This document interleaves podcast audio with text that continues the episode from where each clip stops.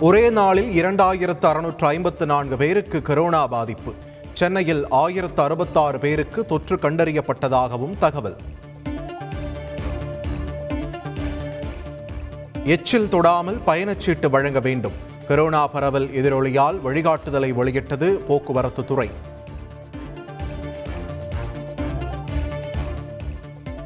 குஜராத் மாநிலம் காந்திநகரில் digital India வாரம் இரண்டாயிரத்தி இருபத்தி இரண்டை துவக்கி வைத்தார் பிரதமர் நரேந்திர மோடி मानवीय की जिंदगी में से सरकार कम होती चली जा रही है सरकार हटती जा रही है பல்வகை டிஜிட்டல் முன்முயற்சிகளும் துவக்கம் டிஜிட்டல் இந்தியா நாட்டு மக்களுக்கு அதிகாரம் அளித்துள்ளது வாழ்க்கையை எளிதாக்கி உள்ளதாகவும் பிரதமர் நரேந்திர மோடி பெருமிதம். பிரதமர் மோடிக்கு எதிர்ப்பு தெரிவித்து கருப்பு பலூன் பறக்கவிட்ட காங்கிரஸ் கட்சியினர்.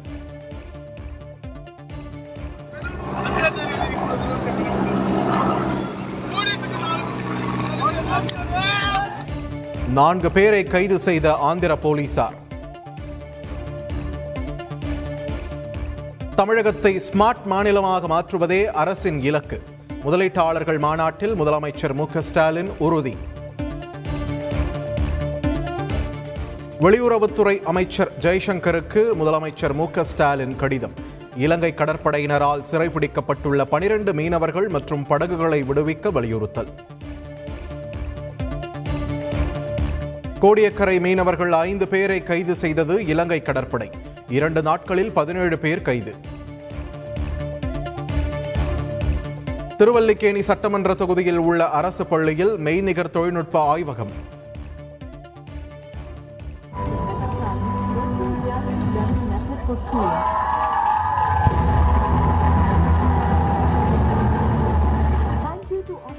படிப்படியாக தமிழகம் முழுவதும் விரிவுபடுத்தப்படும் என திமுக எம்எல்ஏ உதயநிதி ஸ்டாலின் தகவல். அதிமுக பொதுக்குழுவில் இருபத்தி மூன்று தீர்மானங்களை மட்டுமே நிறைவேற்ற வேண்டும் என்ற உத்தரவை மீறியதாக குற்றச்சாட்டு. ஜூலை பதினொன்றில் நடைபெறும் பொதுக்குழுவுக்கு தடை விதிக்க வேண்டும் என உயர்நீதிமன்றத்தில் ஓபிஎஸ் தரப்பு வாதம். அவைத்தலைவரின்றி பொதுக்குழுவை எப்படி கூட்ட முடியும் என நீதிமன்றம் கேள்வி. பதினோராம் தேதி நடைபெறும் பொதுக்குழுவுக்கு தடை விதிக்க வேண்டும் என மேல்முறையீட்டில் கோர முடியாது எனவும் கருத்து. அதிமுக பொதுக்குழுவுக்கு தடை விதிக்க கோரி ஓபிஎஸ் ஆதரவாளர் சண்முகம் தொடர்ந்த வழக்கு. வியாழக்கிழமை பதிலளிக்க இபிஎஸ் உள்ளிட்டோருக்கு உயர்நீதிமன்றம் உத்தரவு. பதினோராம் தேதி அதிமுக பொதுக்குழுவுக்கு தடையில்லை என கூறிய சென்னை உயர்நீதிமன்றம் கூட்ட ஏற்பாடுகளில் வேகம் காட்ட துவங்கியிருக்கும் எடப்பாடி பழனிசாமி தரப்பு. அதிமுக பொதுக்குழு திட்டமிட்டபடி நிச்சயம் நடைபெறும். முன்னாள் அமைச்சர் முனுசாமி தகவல். அதிமுக பொதுக்குழுவில் பதினாறு தீர்மானங்கள் கொண்டுவர உள்ளதாக தகவல். மீண்டும் பொதுச் செயலாளர் பதவியை உருவாக்க தீர்மானம் நிறைவேற்றப்பட உள்ளதாகவும் தகவல். அதிமுக அழிந்து போக வேண்டும் என்று நினைப்பவர்கள் இபிஎஸ்க்கு ஆதரவாக உள்ளதாக மருது அழகராஜ் குற்றச்சாட்டு. இரட்டை தலைமையோடு இணைந்து அடுத்த தலைமுறைக்கு அதிமுகவை கொண்டு செல்ல வேண்டும் என்றும் உருக்கம். தற்காலிக ஆசிரியர் நியமனத்தில் எவ்வித சர்ச்சையும் கிடையாது. அமைச்சர் அன்பில் மகேஷ் தகவல். உடல் ரீதியாகவும் மன ரீதியாகவும் செய்த சித்திரவதை காரணமாகவே டிவி நடிகை சித்ரா தற்கொலை. கணவர் ஹேம்நாத் மீதான வழக்கை ரத்து செய்யக்கூடாது என தந்தை காம்ராஜ் சென்னை உயர்நீதிமன்றத்தில் மனு.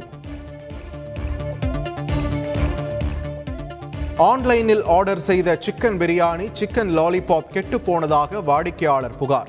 உணவு பாதுகாப்புத்துறை அதிகாரிகள் விசாரணை. சாத்தான்குளம் தந்தை மகன் கொலை வழக்கில் ஜாமீன் கோரி மனு செய்த காவல் ஆய்வாளர் ஸ்ரீதர். தள்ளுபடி செய்தது உயர்நீதிமன்ற மதுரை கிளை. டெல்லியில் அமைச்சர்கள் மற்றும் எம்எல்ஏக்கள் ஊதியத்தை உயர்த்தும் மசோதா நிறைவேற்றம். அமைச்சர்கள் சம்பளம் ஒரு லட்சத்து எழுபதாயிரமாக உயர்வு. கர்நாடக காவல்துறையில் உதவி ஆய்வாளர் நியமன தீர்வு முறைகேடு தொடர்பான வழக்கு. கர்நாடக ஏடிஜிபி அம்ரித் பாலை கைது செய்த சிஐடி போலீசார்.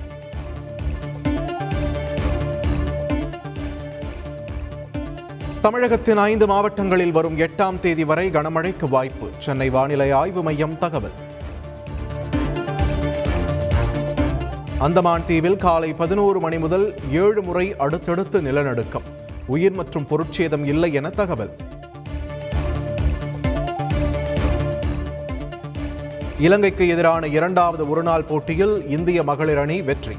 மூன்று போட்டிகள் கொண்ட தொடரை இரண்டுக்கு பூஜ்ஜியம் என கைப்பற்றி அபாரம்.